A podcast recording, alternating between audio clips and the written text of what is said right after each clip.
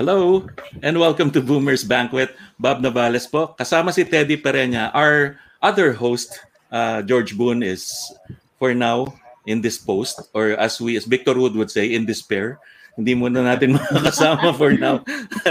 Good morning. It's as it's the usual uh, casual conversation na ibibigay namin sa inyo. Pero ngayon, mababasa nyo dun sa ating titles underneath, Teachers Conference. Mga maestra ang ating makakasama ngayon. Nanggaling tayo two weeks ago sa mga uh, nagtuturo sa TV. Last week, campus radio, mga fake na teacher. At uh, eto na, mga totoong teachers makakausap natin to discuss education casually. At aking co-host ngayon, as usual, si um, Mr. Teddy S. Pereña who will discuss with us uh, the value of uh, BioFresh socks. Hello, Ted. Good morning. Good morning, class. Good morning mga kabayo fresh, mga Good morning, sir. Yes. Morning, Bawal sir. umabsent kayo, magagalit ang mga teachers. Ang time ako. oh, yung pisahan na natin na ipakilala yung mga special na bisita. Ah, unahin natin as they came in. Ito, naging office mate ko. Tapos, ah, naging kaklase ko sa grad school. Matagal na siyang tuturo. Tapos, ah, sa UST. Tapos siya ngayon ang Dean ng College of Fine Arts and Design. Si Miss Christy Ke. Hello. Magandang umaga, Oh, Ma'am Hello. Christy. Magandang umaga. Nasa office yata Thank si you for ma'am. inviting me. Nasa Actually, office ka ganda pa raw, sabi ni Ganda Nori. ng pagkaka-convert ni Ma'am Christy kasi yung bahay niya mukhang office. Galing. Baka naman yung office niya mukhang bahay din. yeah, palagay ko nga. welcome, welcome po. Okay, next. Ang ipakikilala naman natin ay kasalukuyang nagtuturo rin sa Universidad ng Santo Tomas, pinakamahusay na university along Espanya. Yes. Ah, produkto rin siya ng UST, nag ano siya doon, nag college, nag-masteral, nag-doctoral. Kaya isa siyang ganap na doctor. Janet P. Graho. Magandang umaga. Doc Good morning. Janet. Good morning po sa inyo lahat, sa lahat ng viewers, and especially to uh, Sir Teddy Pereña and uh, Sir Bob Novales. Salamat po sa pag-imbita. Thank, welcome po. We're, Okay. well, we're happy to have you. Good morning, ma'am. Um, kinakabahan na ako, Teddy. Parang gusto ko mag-submit ng class card, pero Sana hindi tayo maano, mapalo sa Saan ba tayo pinapalo noon? Sa kamay? sa kamay ba? Ng mga naabutan patpat? mo yon Ako hindi naman. Hindi naman ako na umabot.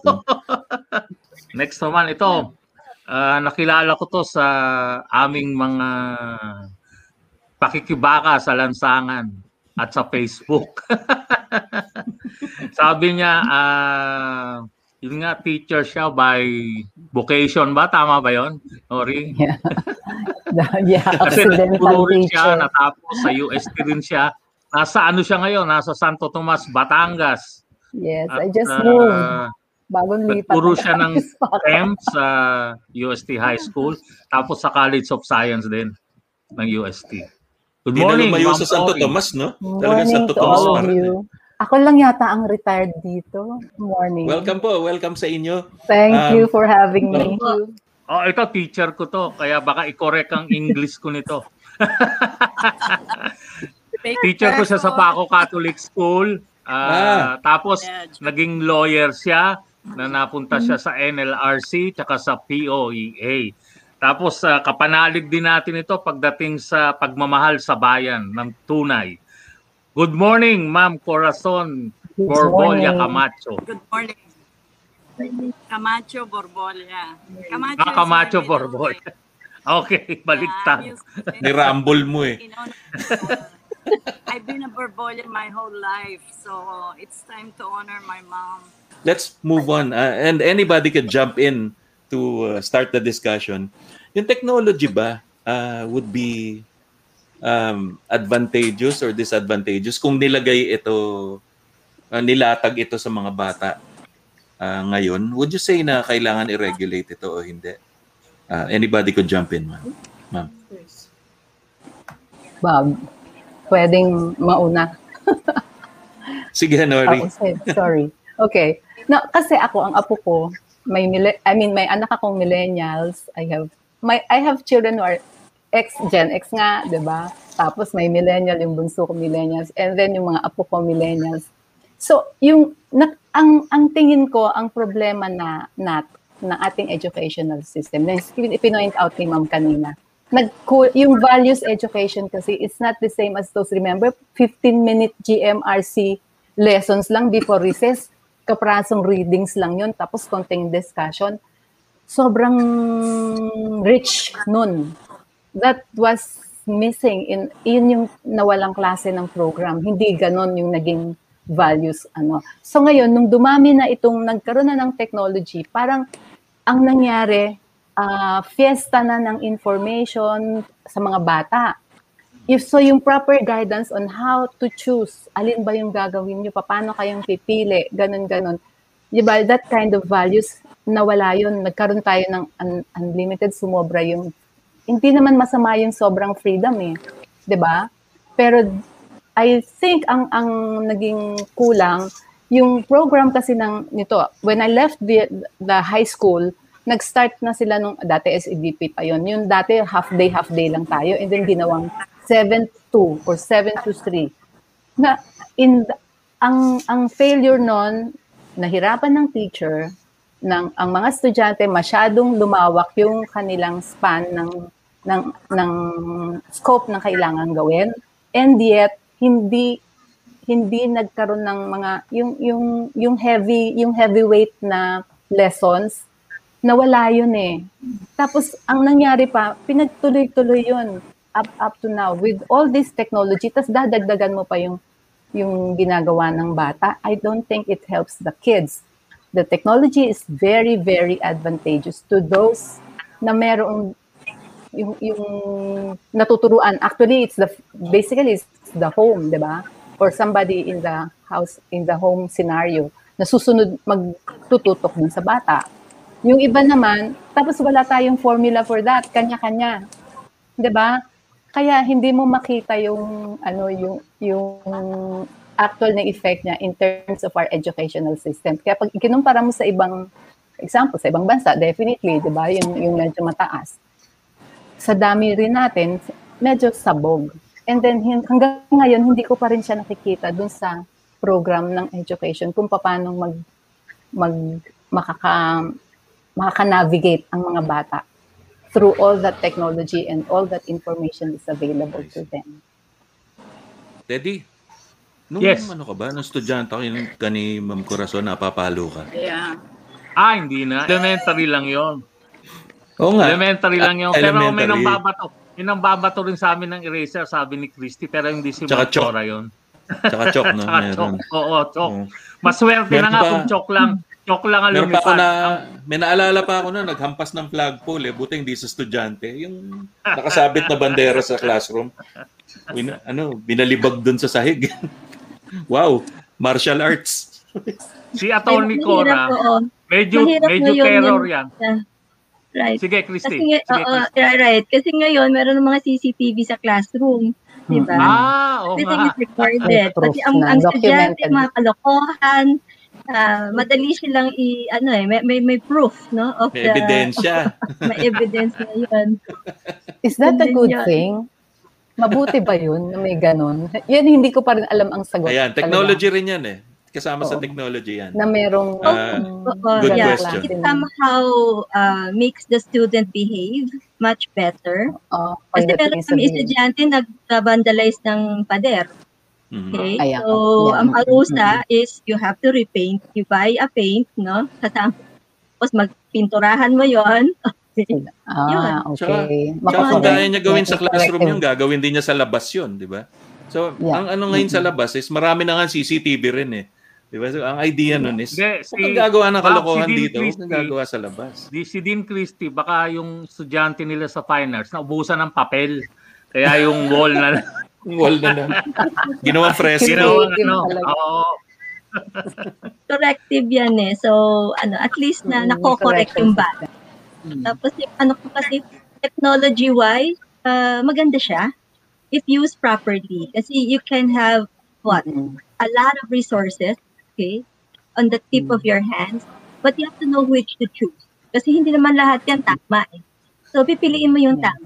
And then it's also the the duty, no, the of the teacher to point the students to the right, to the right side, no, yung tama. At anong gagawin. So, from the start of the class, yung pag umpisa pa lang kayo, may house rules na kayo, no? May classroom rules kayo. And uh, kailangan kasi ano eh, bilinan yung bata. Ah, Mhm. lagi siyang ni-remind. Ewan ko bakit kailangan i-remind ng i-remind yung mga estudyante ngayon. Kasi before, ang dali magkumuha ng instructions, no? So, kakasabi mo lang, mamaya may magtatanong. Yung, yung, yung sinabi mo lang, no? Sasabi Kakasabi mo lang. ganon? yes, bakit ganon? Uh, when we were studying, when we were students, we take down notes and we never ask again, di ba? Yeah. Pero ngayon, na- ang bata, hindi ko alam kung bakit. Ulit, no? So, so yeah, sticking to technology, uh, Ma'am Christy, if I may. Um, that means yung technology would be advantageous for especially for the fields of research, 'di ba? Maraming kang mapapadali ang research. Now, where does that put yesterday's libraries? Paano na ngayon yung mga library?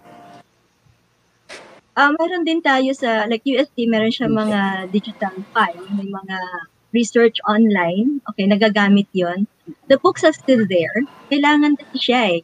Ah, binabaro pa rin siya ng ng student. Um, ako I, I I I prefer to have books aside from the from the online. Kasi nandoon yung isang isang topic, you can, you can use that as a reference and then you go sub-reference sa online. Pwedeng ganon. Now, Janet, would you agree uh, na yung libraries, meron pa rin siyang nasa-serve na purpose outside of uh, yung pinu- pinupuntahan para magkita at magde-date? Outside of that, may purpose pa ba yung mga library ngayon? Actually, during the last uh, accreditation, um, nandun po ako sa library committee. So, maraming mga observations na yung mga accreditors, they're looking at the, ano eh, the number of times when the students would visit the library. They also look into the number of times they borrow books from the library to take home. So, nakikita namin bakit bumababa na yata ang ano, ang figures. Kasi uh, ang UST naman po kasi is subscribing to so many online journals. Basta you have the link, if you are officially enrolled, you can access them and you don't have to pay. So talagang very convenient po sa researcher at sa mga bata, especially now na naka-lockdown, naka-pandemic, nasa pandemic tayo. So they need not go to the central library to to borrow books. Um, although bukas pa rin naman po, may serbisyo pa rin sila hanggang ngayon. Uh, pwede pa naman manghiram ng libro. Uh, basta meron yata sila mga guidelines. So yun po. So nakita namin na bumaba din yung yung instances na mga batang pumupunta na sa library, hindi na masyadong marami yung nanghihiram ng libro because of the online access that UST is providing. To answer your question kanina, sabi nga po, totoo naman, uh, merong negative tsaka positive effects of technology. Tapos si, Anyway. si Ma'am Corazon, hindi, well, unahin ko na si Ma'am Corazon, ano, kasi siya yung nagturo sa'yo ng ano, na hindi ka naman nakinig. Ah, yung, ah, paano po, kasi ang typical na teacher, eh, for those who are watching outside no, at, at nakikinig sa atin, ano ang isang araw ng typical na teacher? Alam ko, nauubos ang oras nyo, bukod dun sa oras na nandun kayo sa eskwela, pag-prepare para dun sa mga lessons na tinuturo nyo, mga exams na ginagawa nyo, Lesson at plan. gigradean nyo pa. So ano natitira sa buhay nyo pagka nagtuturo kayo? Ma'am Corazon, kayo po. Wala nang love life. Thank God, meron pang oras para matulog. Actually, talagang ang Medyo parang nag-secret siya. mo yung ano, yung sentro ng aking puso. Sorry. Anyway, hindi naman, hindi naman yun ang reason. Hindi naman yun ang reason why I don't have Oo. Anyway, uh, it's a full-time profession. Monday to Sunday. Yeah. Even the seventh day, which is supposed to be Sabbath, and we're told by God Himself to rest. Walang rest ang teacher. Um, mag-umpisa ah, pag- sa uwian na lang, ano, kasi sa uwian normally Friday, Friday afternoon uwian. Ah, pagdating mo ng bahay, Makauwi ka agad. ako, I'll be speaking from my own experience. I would sit down right away and draw up the schedule, yung lesson plan for the whole week. Friday pa lang, ginagawa ko na. Tapos Saturday, uh, brush up.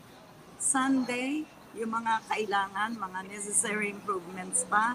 Monday, ready ready ka. Pagharap sa client, makita mo mga estudyante mo, inaantok, walang assignment, ha?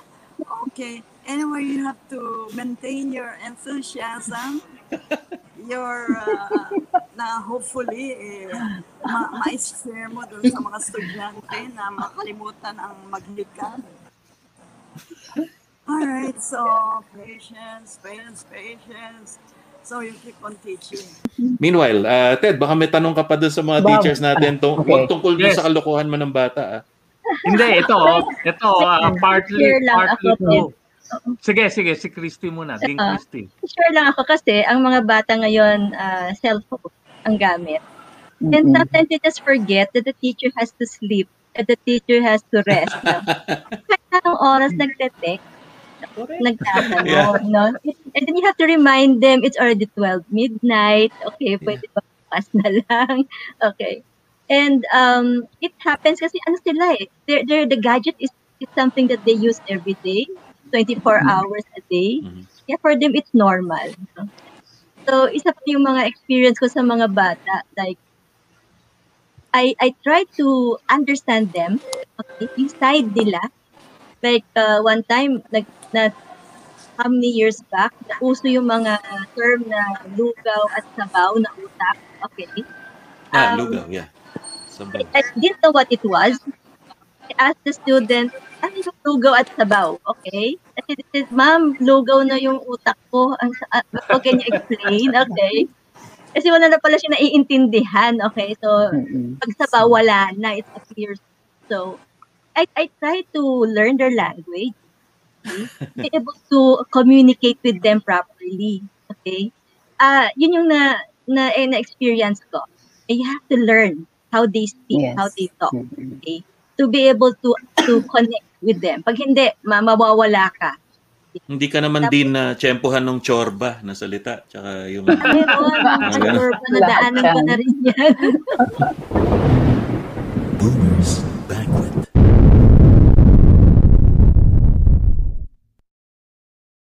Here's a song of social concern performed by the Rainmakers. Distansya, amigo, ngayon tayo Nang di tayo mahawa o di kaya'y makahawa. Distansya, amigo, para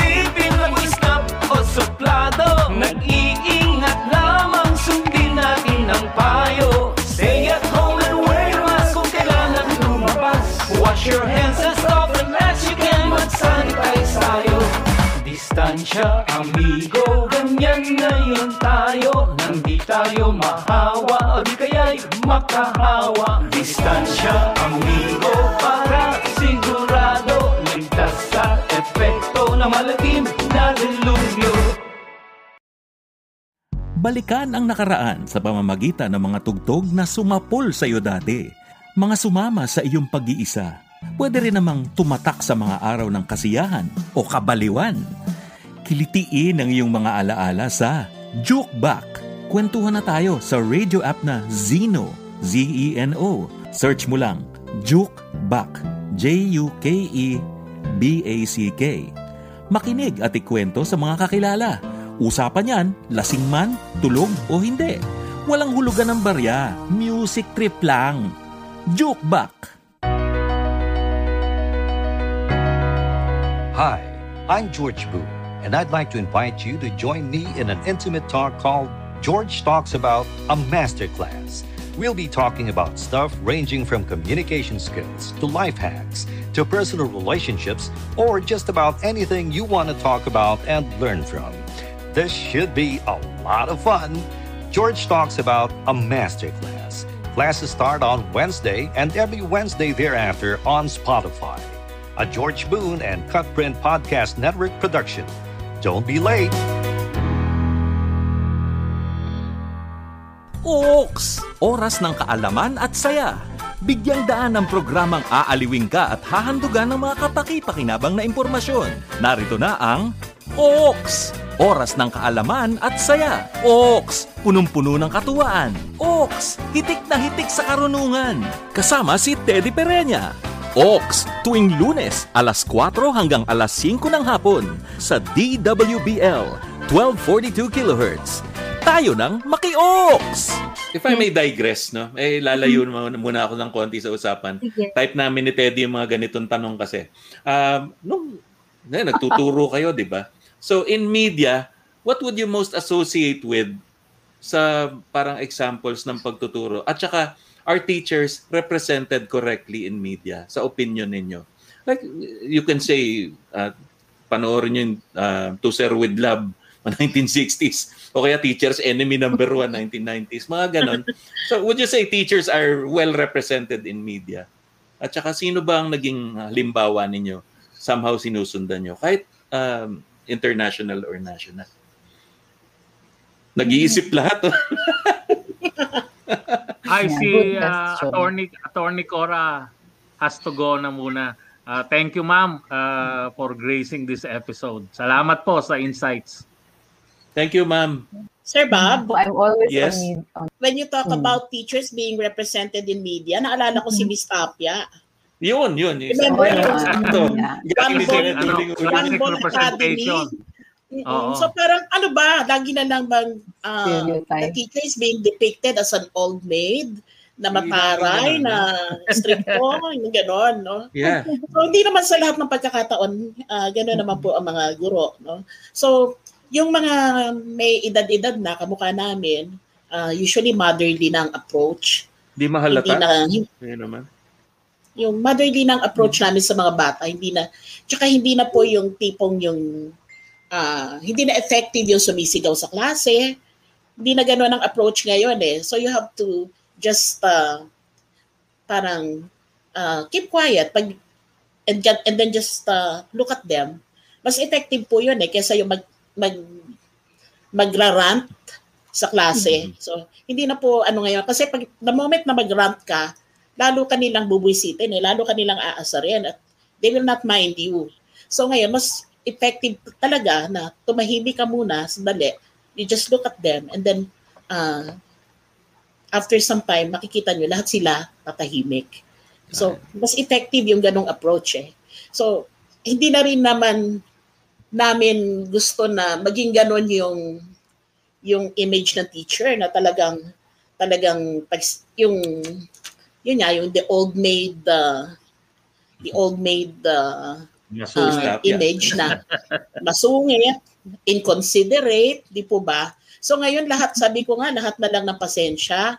So lalo ngayon, online. So lahat na lang, we have to understand kung ano yung pinagdadaanan ng mga bata. Kasi let's face it, marami ding mga mga nangyayari behind the scene na hindi natin alam. For all you know, meron kang estudyante na may COVID ang family. So merong, merong ganon, meron po kaming mga estudyante na siya mismo nagkaroon ng COVID. Tapos uh, the whole family was also affected, no? So lahat sila uh, na-confine. So yung mga ganong bagay, so hindi ka pwedeng maging masyadong uh, ano to eh, to the letter. Hindi pwede talagang stricto. So, kailangan mo rin magbigay ng leeway. So, there were some cases naman po na bakit itong batang to hindi pumapasok? So, you have to find out. Ang hirap lang ngayon, um, hindi mo alam kung paano mo sila makokontakt through messenger. Although meron kaming chat group, di po ba?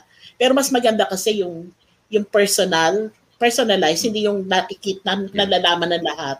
Kasi usually hindi naman hindi naman magko-confide yung bata kapag naririnig ng iba. So usually uh, merong case ako.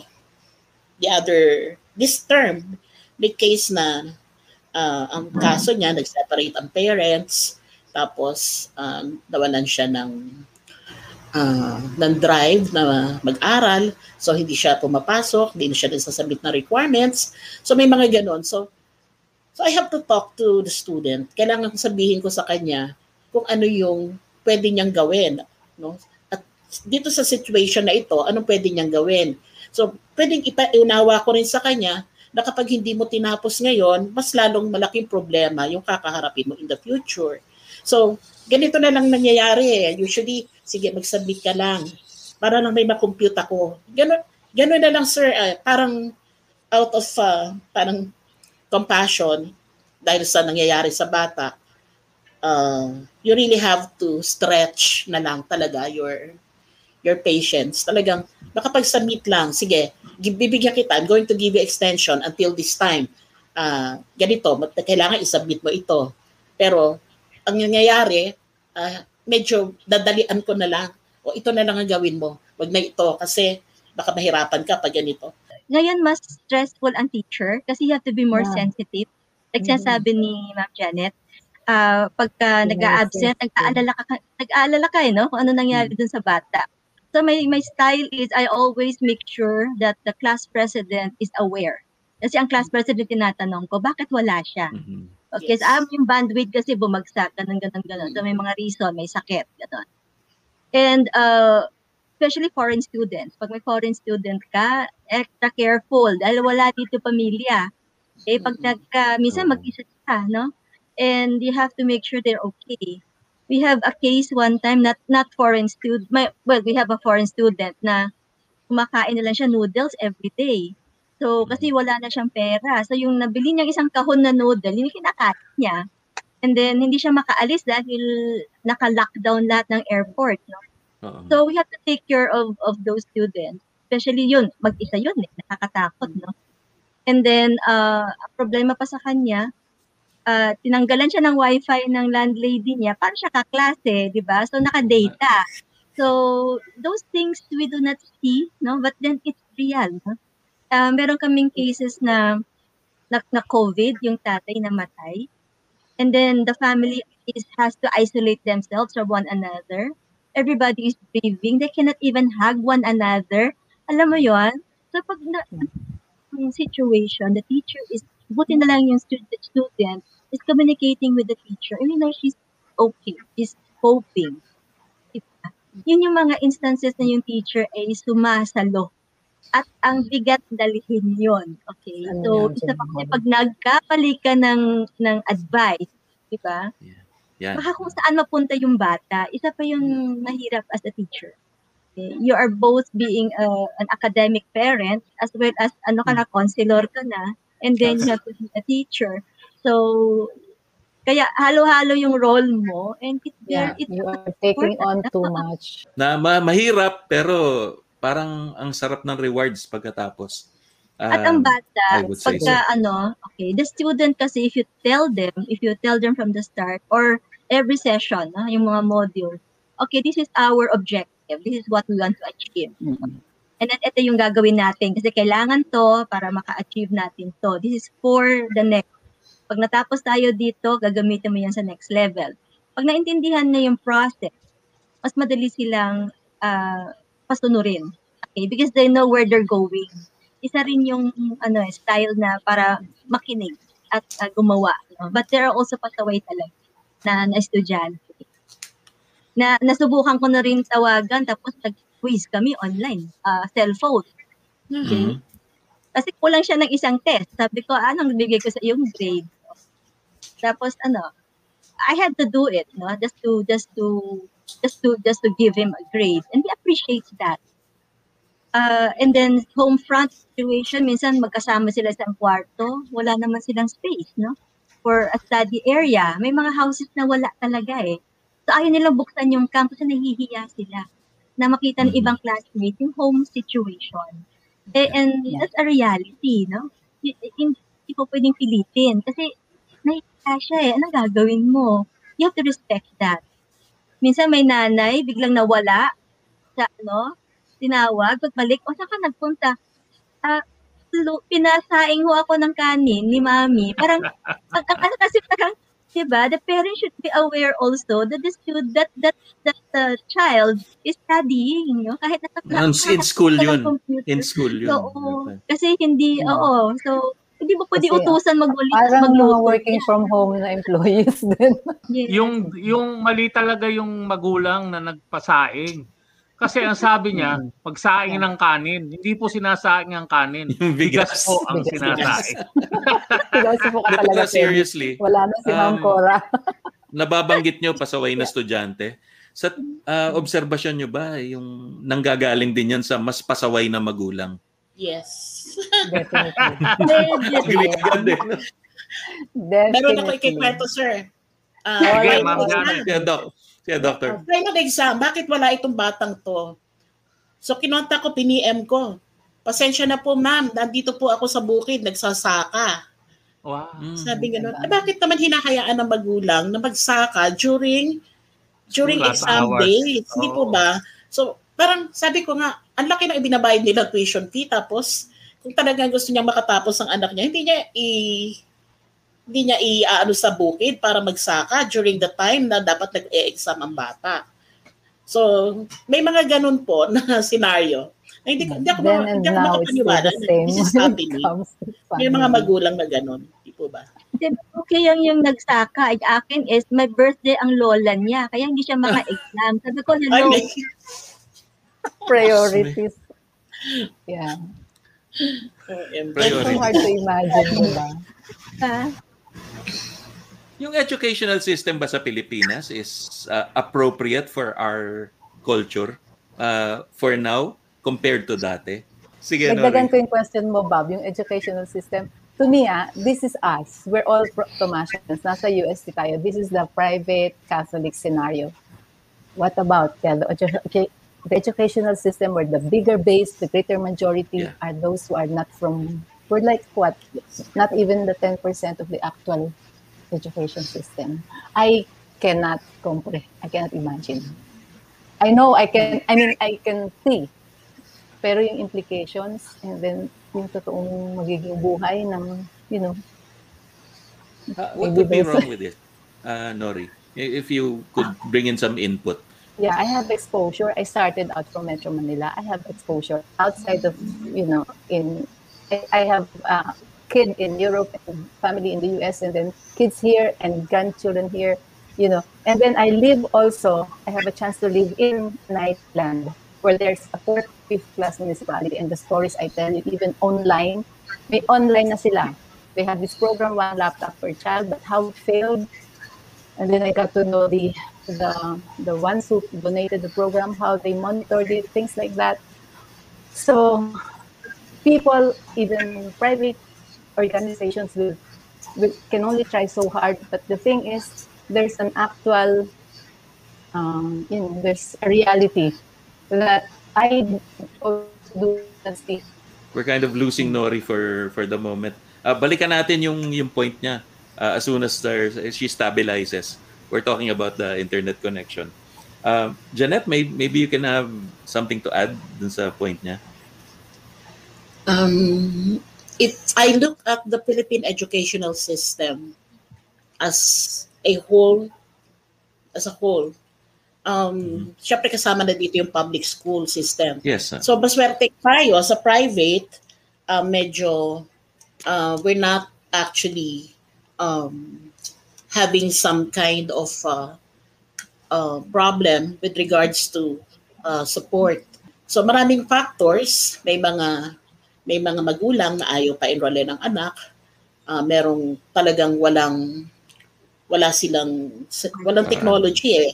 So walang lalo na sa mga remote areas, walang internet, so walang facility, no? So napakaraming mga uh, kailangan pang ayusin. Like for example, ang teachers na lang lalo na sa mga probinsya.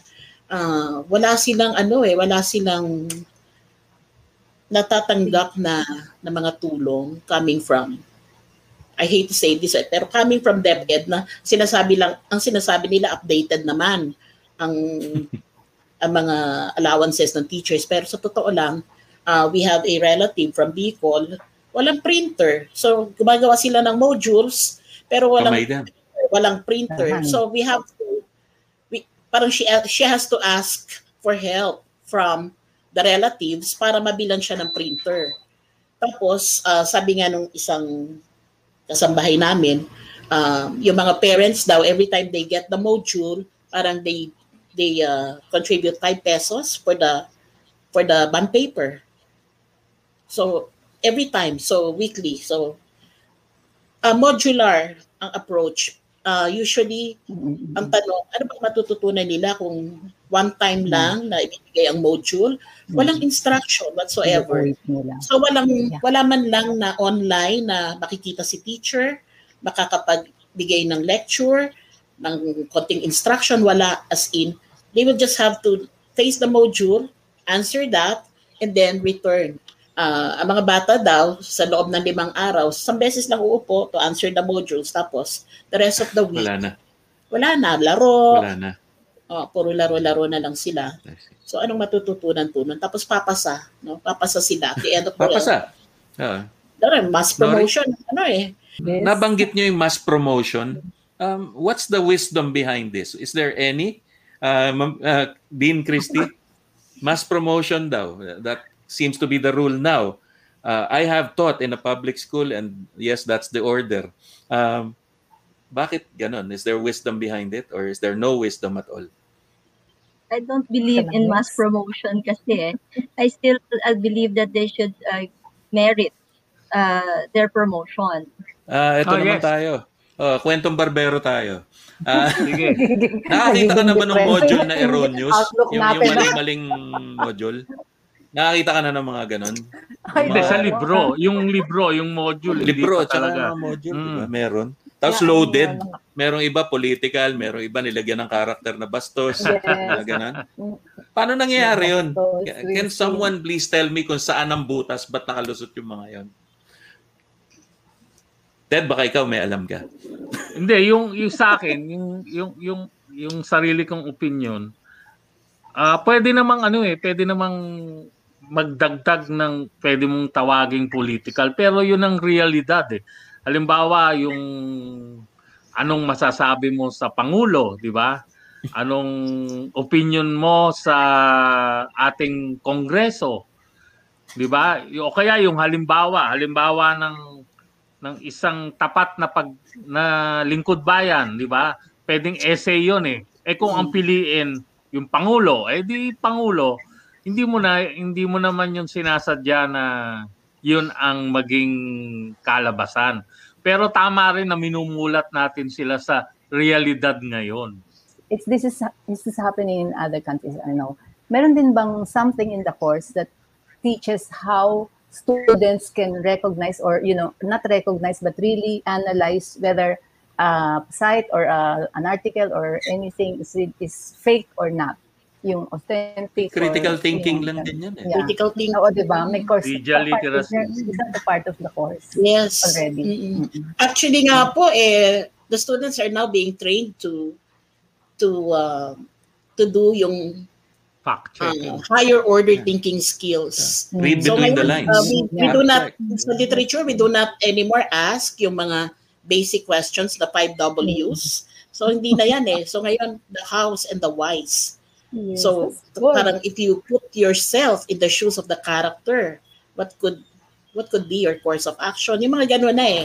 So, kailangan yeah. they have to situate themselves into the character, the role of the character. So, sa lahat ng ano eh, sa lahat ng mga selections, uh, actually ngayon nga po, uh, we're already moving to the emergent works of literature hindi na kami yung talagang ano eh, yung talagang nagbababad sa classics, sa canonical works. Hindi na po eh. So ngayon, um, we're giving them uh, the emergent works. So tama yung kanina, yung TikTok, sabi ni, sabi ni ma'am, uh, uh, it's gaining popularity already. So this time, uh, pinag uusapan na rin namin ang video games as literature. Meron na gumawa ng thesis niyan sa AB, no? Ako yung advisor. so, um, pinag-uusapan na namin yung palimpsest, no? So, from, for example, from a work, from the classical uh, drama, tragedy of Shakespeare, yung Romeo and Juliet, meron ng bago, si Ryan North, no? Sumulat siya uh, ng palimpsest, Romeo and Juliet, A Choosable Path. So dito, interactive. Ang bata pwedeng mamili ng character na gusto niyang i-assume. He can be Romeo, she can be Juliet. Tapos, uh, lahat ng mga decisions niya, meron siya mga pagpipiliang options. So if she would choose, for example, option one, uh, she will be led to this particular scenario hanggang sa matapos. So parang ang mangyayari, it's your choice. Yung ending, yung ending ng storya, depende sa kung ano yung gusto mong mangyari o kakalabasan na ending. Unlike dun sa tragedy ni Shakespeare, nakakahon tayo sa sa tragic ending. Pakahihinatnan. Na, na, na namatay yung dalawang main characters. So dito, hindi. There are a lot of possibilities, mga more than a hundred options to choose from. So nagiging exciting ngayon ang pag-aaral eh.